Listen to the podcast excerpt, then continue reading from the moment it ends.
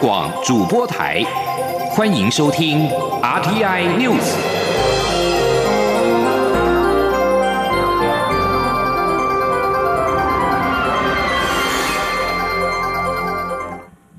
各位好，我是主播王玉伟，欢迎收听这节央广主播台提供给您的 RTI News。今天是二零二一年四月二十一号，新闻首先带您关注。经济部二十号公布三月份外销订单金额五百三十六点六亿美元，年增率百分之三十三点三，连续十三个月正成长。不但是历年最强的三月，还首度突破五百亿美元大关，累计首季表现也成为最强的一季。经济部指出，科技业持续畅旺，而疫苗逐步施打有助于全球需求回温，还有国际原物料价格上扬，都可带动产产接单动能。未来每个月外销订单突破五百亿美元，有机会成为常态。前天央广记者谢嘉欣的采访报道。全球景气复苏，终端需求回温，在数位化需求持续畅旺，国际原材料行情走扬，带动各大货品接单全面上扬。三月外销订单写下史上最强三月及最强第一季纪录，其中三月接单金额首登五百亿美元大关，来到五百三十六点六亿美元，年增百分之三十三点三，连续十三个月正成长。累计首季接单则有一千四百八十九点七亿美元。较上年同季增幅逼近百分之四十三。以主要货品来看，七大货品接单全数较上月及上年同月正成长。除了科技业续旺以外，船产更因为需求回温、原物料价格走扬，年增幅都在三到六成之间，表现亮丽。经济部也预期，受惠于数位化需求不间断，科技业将持续畅旺，而疫苗陆续施打，使得疫情渴望获得控制，刺激需求回温，加上国际原材料价格走扬，都将使得船产维持复苏态势。因此，接下来整体外销订单金额每月破五百亿美元规模，渴望成为新常态。经济部统计处处长黄玉玲说：“那就是由于这不管是传统货品或是是我们的科技货品都会有一个比较明显的支撑力道，因此可以维持大概订单金额，不敢说每个月都会有五百亿的，但是基本上的话可能会比较常出现五百亿的状况。根据经济部预测，四月外销订单金额可望续登五百亿美元之上，年增幅则在三成左右。中央广播电台记者谢嘉欣采访报道。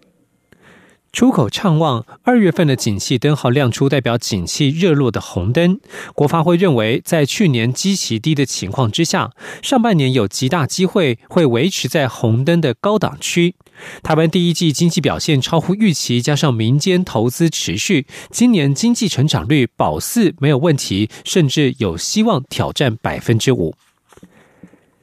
全球股市从去年 COVID-19 疫情的低点起涨，现在涨幅涨幅已经超过达到将近八成。除了股市的涨幅是否领先基本面的问题浮出台面，通膨升温是否引发股市回档，也令投资人关注。外资新展银行二十号发布最新投资报告。从历史数据分析，当通膨率超过百分之三的时候，股市报酬率才有可能开始恶化。今天，央网记者陈林信宏的采访报道。外资新展银行二十号发布今年第二季投资报告。新展银行认为，随着疫苗的推出，将改变经济封锁和重新开放走走停停的周期，全球经济渴望重新回到成长态势，而由美国领导的企业获利成长动能也渴望持续。从股票市场来看，第二季仍呈现类股轮动。新展银行认为，过去表现较为落后的类股优于涨多的科技类股，这样的情况显示股市涨势更广泛，也更健康。新展银行财富管理投资顾问部副总裁陈一佳说：“基金经理人的一个配置的手法来看的话，其实它会有绩效的压力。那当股市某个类股在涨，它没有它低配的话，其实它有压力。”哦，调整它投资组的内容，所以最近可能科技类股，哦，在去年以来的涨幅也大了，哦，开始有一些资金慢慢的往这个价值型的类股去配置，但是长久的未来，其实到也许到明年的是时间时间点回来看，你会发现说配置科技类股可能又让各位有不错的一个表现。不过，由于全球股市从二零二零年的低点已经上涨百分之七十八，因此股市涨幅是否领先基本面的问题也不断被投资人检视。除了上涨速度，通膨也令投资人忧虑。星展银行解释，从一九四一年以来，标准普尔五百指数的月报酬率和通膨的关系，发现当通膨率低于零时，标准普尔五百指数的平均月报酬率为负值；当通膨介于百分之一至百分之二十，标准普尔五百指数的平均月报酬率为百分之十二多；当介于百分之二至百分之三十，月报酬率上升至百分之十三多。至于当通膨率超过百分之三十，平均月报酬率开始持续下降。新展解读，也就是当通膨率处于百分之一点四时，有利于风险资产；但超过百分之三十，股市报酬率才可能开始恶化。中央广播电台记者陈林信鸿报道。继续要关注的是台湾的国际参与。世界医师会二十号举行首尔理事会，会议采取视讯方式进行。台湾医师会理事长、民进党立委邱泰元以世界医师会理事身份参与。虽然在中国代表反对之下，仍以二十二比一通过台湾提案，支持台湾参与世界卫生组织。台湾医师会发布新闻稿指出。会中，台大医院副教授陈少仪在会中发言，向各国代表阐述台湾 COVID-19 防疫策略与工会深入基层实战的成果等等，以实证资料说明台湾在参与世卫组织相关机制所受到的阻碍及困难，呼吁各国落实 WHO 的宪章精神，政治因素不应凌驾在健康之上，应该让台湾参与世卫组织。中国医师会则是依然再度提出反对提案，并一再强势声称台湾是中国的一部分，台湾人的健康中国会照顾等等。经过激烈的论辩之后，中国医师会所提案要求取消这项决议文未获通过，而台湾提出的决议文修正案最终以二十二比一悬殊票数获得通过。台湾医师会表示，这次台湾医师会提出的修正决议文获得通过，代表国际医界普遍认同健康为基本人权及普世原则，不应该受到政治影响。同时，也显示台湾成功的防疫模式受到各国的高度肯定。而在国内防疫工作方面，中央流行疫情指挥中心二十号公布两名直飞同一个航班的国际航空货机机师确诊 COVID-19。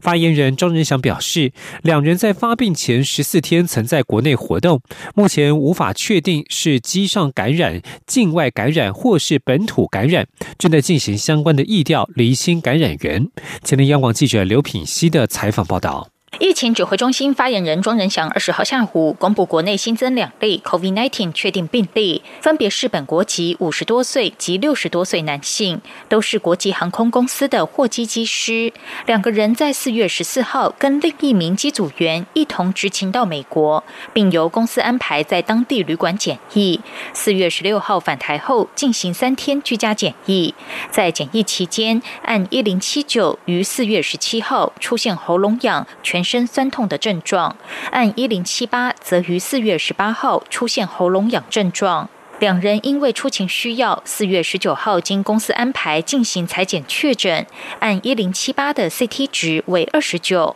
按一零七九的 CT 值则为十七。其中值得注意的是，按一零七九先出现症状，但是病毒量却高于按一零七八。对此，庄仁祥指出，由于两人出现症状的日期跟病毒量相反，因此目前已针对按一零七八进行二次裁剪，进一步确认 CT 值上升或下降，以厘清感染顺序。但也可能两个人都在境外感染，目前仍待厘清感染源。他说。目前我们正在做，就是一零七八它的第二次裁剪的 C 的 PCR 的 CT 值啊，如果它出来有发现它的是往下降，那就有可能是呃一零七九传给一零七八，好，那就可以比较确认说到底。它的可能性啊，哪一个比较可能是境外境外一路？那另外有有一个，当然有可能两个都是在都是在境外感染的，但是呃有没有可能他们是在航空器有没有人被感染？那这是另外一个一个可能，所以目前就是没有办法先确定。庄仁祥会后受访时指出，根据意调，两人发病前十四天曾在国内活动，也曾飞往其他国家执勤。初步掌握两名染疫机师在机上都有遵守戴口罩的规定，但是否有落实外站防疫规定，则要进一步调查。因此，目前无法确认是本土感染、机上感染或是境外感染。但如果是航空器感染，不会列为本土个案。他并表示，按一零七八在四月十二号曾飞当日往返的短程航班，按一零七九在四月十号到十二号曾飞印度及卢森堡的长程航班，考量按一零七九曾因长程航班在外站过夜，初步推测按一零七九很可能在国外感染后再传染给按一零七八。不过，庄仁祥表示，由于两人发病前也曾在国内活动，目前正在进行相关疫调，已初步掌握两人的接触者共一百三十一人，包括家人、同班机机组员、防疫旅馆相关人员等，其中两人列居家隔离，一百二十九人列自主健康管理。央广记者刘聘熙在台北的采访报道。继续关注的是台铁的改革。历经三任交通部长的交通部政务次长王国才，在二十号终于扶正。他也揭示上任之后的八大目标，其中首要就是落实台铁改革，确保行车安全；其次则是打造完善便捷的交通网，如期完成桃园机场建设，推动港务建设，以及加强偏乡建设，实现交通正义。同时推动观光业转型，加强智慧运输，建立交通安全环境。吉林央网记者吴立军的采访报道。交通部长王国才二十号上任第一天就提出八大目标，拜托陆海空各局处协助完成。其中首要目标就是落实台铁改革，确保行车安全。王国才指出，希望在改革过程中，台铁局和铁道局要尽力沟通，并强调他和行政院秘书长及主计长已于十九号开过会，将于财。财务上协助台铁，让台铁的改革创造三赢。王国才说：“第一点，落实台铁改革，确保行车安全。就第一个是行车安全以及现有组织的局部改变，把硬工机电做一个地区的整合。这个改革一定是三赢啊，一个是乘客赢，一个是台铁本身赢，一个是员工赢。员工不会在改革中少了一点点福利或应有的待遇。这个是从。”总统、院长到部长都已经有这样的宣示哦。至于第二目标，则是建立完善便捷的交通网。包括衔接高快速路网的断点，同时环岛铁路网包括西部高铁、东部快铁都要安全无虞。地方捷运则需在分析上可行的建设才予以协助。第三是如期完成桃园机场建设，强化国门的能量。目前第三航下第三跑道都在进行中，他也拜托民航局及桃园。机场公司二零二六年和二零三零年的完工期程不能再变了。此外，第四目标是推动港务建设，提升国际竞争力。现有国际商港未来发展及建设计划，已对七大商港做出定位，并进行相关建设。请港务公司及航港局务必依时程建设完毕。第五，则是加强。偏乡建设，实现交通正义。第六是推动观光业转型，迎接后疫情时代的观光振兴。第七是加强智慧运输，提升运输效率。第八则是提升事故防治，建立交通安全环境，希望降低目前占比最高的高龄者及机车骑士的死亡率。中央广播电台记者吴丽君。在台北采访报道。继续关注国际消息，美国前警官肖文以膝盖压住非裔男子弗洛伊德颈部致死，遭控二级谋杀等罪。陪审团在当地时间二十号作出裁决，肖文谋杀和过失杀人罪成立。弗洛伊德之死去年夏天在全美国各地掀起示威浪潮之后，非裔青年莱特上周误遭执行例行路检的女警枪击身亡，再度引发美国群众上街抗议警察暴力与种族不公。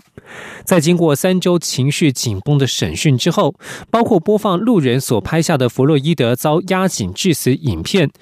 陪审团在当地时间十九号开始审议对肖文提出的三级与二级谋杀罪和二级过失杀人罪的指控，并且在当地时间二十号作出裁决，确定肖文谋杀和过失杀人罪成立。这里是中央广播电台。是阳光，像台湾之光穿透世界之窗；是阳光，像神鹰翅膀环绕地球飞翔。各位好，我是主播王玉伟，现在时间是上午的六点四十五分，欢迎继续收听新闻。关注国际间的疫情，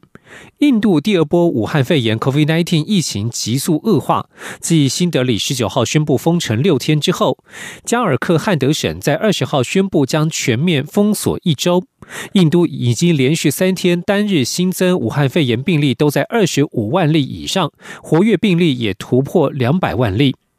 疫情最严重的马哈拉什特拉省省府所有一级主管向省长提出全省封镇的要求，预估今天将宣布全省封锁禁令。专家指出，印度防疫最大的问题就是政治人物遇到宗教活动和选举活动时就带头违反防疫规定，人民当然也有样学样。加上各地警察和执法人员没有确实的执法，在各项规定大多被忽视之下，导致印度第二波疫情出现失控危机。截至十九号晚间，印度累计。武汉肺炎 （COVID-19） 的病例超过一千五百四十一万例，累计死亡人数超过十八万人。英国首相强生的办公室十九号宣布，有鉴于印度疫情严重，已经取消下周的访问计划。这是强生二零一九年上任以来首场重大海外出访行程。而在国际间的疫苗施打工作方面。欧盟药品管理局在今天表示，针对美国成人施打交生公司的 COVID-19 疫苗之后出现罕见的血栓情况，经过调查之后发现两者可能有关，但注射疫苗的好处仍大于风险。路透社报道，欧盟药品管理局发现出现血栓的美国交生公司疫苗接种者全部都在六十岁以下，大多是女性，而且在施打之后三周内出现症状。欧盟药品管理局还指出，大多数案例发生血栓的部位位在脑部和腹部，与 A Z 疫苗的情况类似。交生公司应该在标签当中加入警语，警告施打之后可能出现不寻常的低血小板血栓情况。欧盟药品管理局还补充表示，他们的评估是参考所有目前可得的证据，包括美国所通报的八宗案例。而中国在二零一九年冠状病毒疾病 （COVID-19） 疫情时大玩疫苗外交，向许多国家出口中国制的疫苗。不过，中国疫苗近来出现短缺现象，恐怕让北京无法达成所许下的承诺。同时，专家对中国疫苗的效力质疑不断，这些因素大大打击了中国想透过疫苗援助增加国际影响力的策略。请听以下的专题报道。一起听世界，欢迎来到一起听世界，请听一下中央广播电台的国际专题报道。自从 COVID-19 疫情爆发以来，中国积极研发疫苗，并把这当成外交战的筹码，对数十个国家提供疫苗援助和出口，意图利用深陷疫情之苦的国家对疫苗的迫切需求，来增加中国的国际影响力。然而，尽管中国看来在早期的疫苗外交上跑在前面，不过有越来越多的迹象显示，中国的疫苗优势逐渐消失。分析家建议，欧美国家应该把握时机，对需要疫苗的国家提供援助，降低全球疫苗分配落差，以避免让中国有机可乘。中国的两款国产疫苗——科兴疫苗和国药疫苗，可能会在这个月。获得世界卫生组织紧急使用授权，这对中国来说会是一大助力。与此同时，全球对于英国阿斯特捷利康 （A.Z.） 疫苗导致血栓的疑虑日益增加，以及印度正面临国内的疫情升温，显然已对这个中国主要的疫苗生产竞争者造成打击。不过，尽管这些因素可能为中国的疫苗外交创造有利条件，但是北京兑现其承诺的能力也受到强烈质疑。美国智库外交关系协会全球卫生研究员齐兰和美国西东大学外交学院教授王延忠，十八日在《日经亚洲评论》共同撰文分析，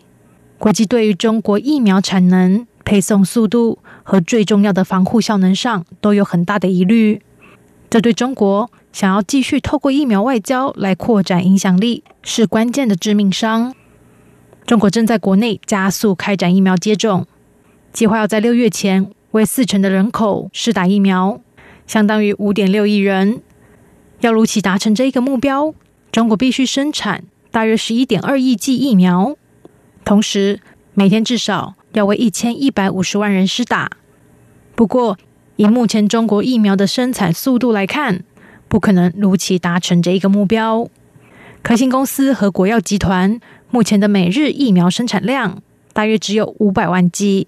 在中国企图对多个国家进行疫苗援助之际，已经至少有五个国内省份通报疫苗短缺。日经指出，中国的疫苗产能预计在未来的两到三个月都没有办法跟上需求。这将迫使中国当局调整策略，思考要怎么分配这一些疫苗。此外，中国承诺向多国提供疫苗，却出现配送延迟问题。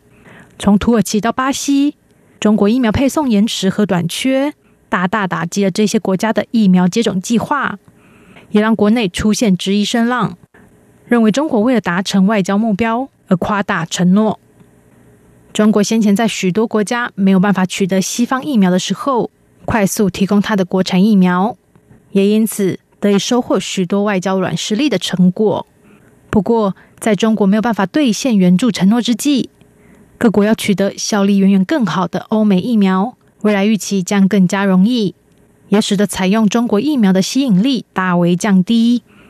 现在，美国国内的疫苗接种计划趋于成熟，已达成为半数成人施打。至少一剂疫苗的里程碑，而且疫苗数量足够在未来为所有成人接种疫苗之后还有剩余。美国已经计划要在未来几个月升高海外疫苗援助，包括将手边数百万剂的 A Z 疫苗捐赠给需要的国家。对还没有推行中国疫苗的国家来说，疫苗选择增加将可能让他们放弃购买大量的中国疫苗，甚至完全放弃这个选项。各国之所以更偏好欧美疫苗，另一个关键原因在于对中国疫苗的防护效力大大存疑。中国先前公布国药疫苗的效力达百分之七十九，不过在秘鲁的中期研究显示，效力只有百分之三十三。巴西近期的研究也显示，科兴疫苗的保护效力只有约百分之五十点七。此外，施打中国疫苗之后。是不是能够在不混打其他款疫苗的加强之下，对变种病毒具有防护力，也受到专家质疑。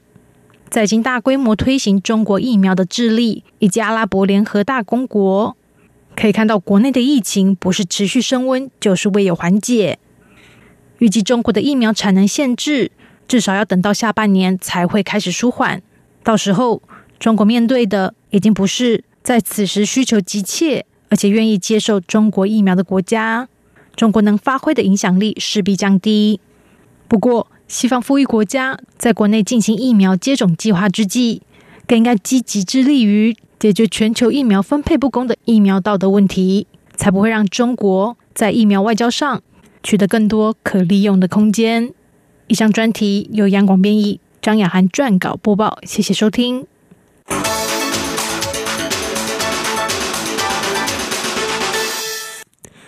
继续将焦点转回到国内，行政院日前通过外国专业人才延揽及雇用法修正草案，将放宽工作条件、松绑永申请永久居留的规定、优化租税及社会保障权益等。国发会主委龚明鑫二十号指出，目前就业金卡已经核发了两千四百四十七张，而外国特定专业人才在台就业的人数有一千八百八十三人，共计四千三百三十人，目标二零二二年底冲破一万人。今天记者杨文军的采访报道。国发会主委龚明鑫二十号与媒体查叙时指出，外国特定专业人才在台有就业的人数有一千八百八十三人，而目前无一定雇主拥有就业金卡的人数已达两千四百四十七人，共计四千三百三十人。希望在二零二二年底前，可以让外国专业人才的人数达到一万人。他说。呃，希望哈量哈可以扩增到一定的程度以后，会产生一些啊所谓的质变的效应。那现在两者加起来大概有四千多人嘛哈。那我们我们希望就是说跟处长商量，还有跟看能不能冲到这个一万人。那这个当然是会有一些挑战性哈。龚明星也提到，原本的修法有放宽全球五百大毕业生来台工作可免两年工作经验，不过最后并未纳入，主要理由是劳动部说可以从就业服务法进行通盘性处理即可，但后续仍要跨部会协商。为更全方面的揽才，龚明星也提到，目前跨部会已组成强化海外深耕台湾特别小组，他自己是召集人，宗旨包括持续积极延揽吸引海外人才来台湾，协助排除生活工作上障碍或没合工作机会，营造产业友好深耕环境，紧密连结国际资金投入台湾等。中央广播电台记者杨文君台北采访报道。台湾文化创意设计博览会二十号揭晓五件年度最佳文创精品奖作品，其中青年设计师蔡佩伦所创作的《动物星球图鉴》，涵盖两百一十六种动物的情欲知识，期盼透过各种动物的交配行为和家庭结构，让人们理解爱的多元性，获得评审团的肯定。而获得最高荣誉的作品，还有来自新加坡设计团队的艺术动物园，以及具备三合一机能的比例尺，包括六种比例刻度、磁吸卡榫和水平量测等功能。文化部次长李进惠表示，文博会今年也与设计电商平台合作打造线上买专区，有超过一万件参展商品可以选购，而国际买家则可以进行线上洽商。特别开放开辟了一个平台，就是一种线上洽谈的模式。除了可以看到冷冰冰的图像和商品之外，其实还找了专业的团队翻译来跟国外的所有买家进行接触。而台湾设计研究院则是提到，这次在花博公园珍宴馆集结许多图像原创和插画的超人气角色，而且不少插画家都选择在文博会将新品首度亮相。三大展区共同展出到四月二十五号，详情可以上台湾文博会网站查询。继续要关注的是产业界注意的新品讯息。苹果公司在台湾时间二十一号凌晨一点举办了线上发表会，推出搭载自家晶片 M One 的平板电脑 iPad Pro 和桌上型电脑 iMac，以及协助用户找寻遗失物品的蓝牙追踪器 AirTags。根据苹果官网，M1 将处理器、绘图处理以及记忆体等整合在单一晶片上。为了满足市场对于远距工作和教学的需求，新款的 iMac 所配备的相机和麦克风都有大幅升级。另外，苹果公司也无预警推出紫色的 iPhone 十二以及 iPhone 十二 mini。在软体服务方面，苹果公司推出 Podcast 付费订阅服务，和对手 Spotify 进行竞争。以上新闻由王玉伟编辑播报。相关新闻内容，欢迎上央广网站点选收听。我们的网址是 triple w 打 r t i 打 o r g 打 t w。这里是中央广播电台台湾之音。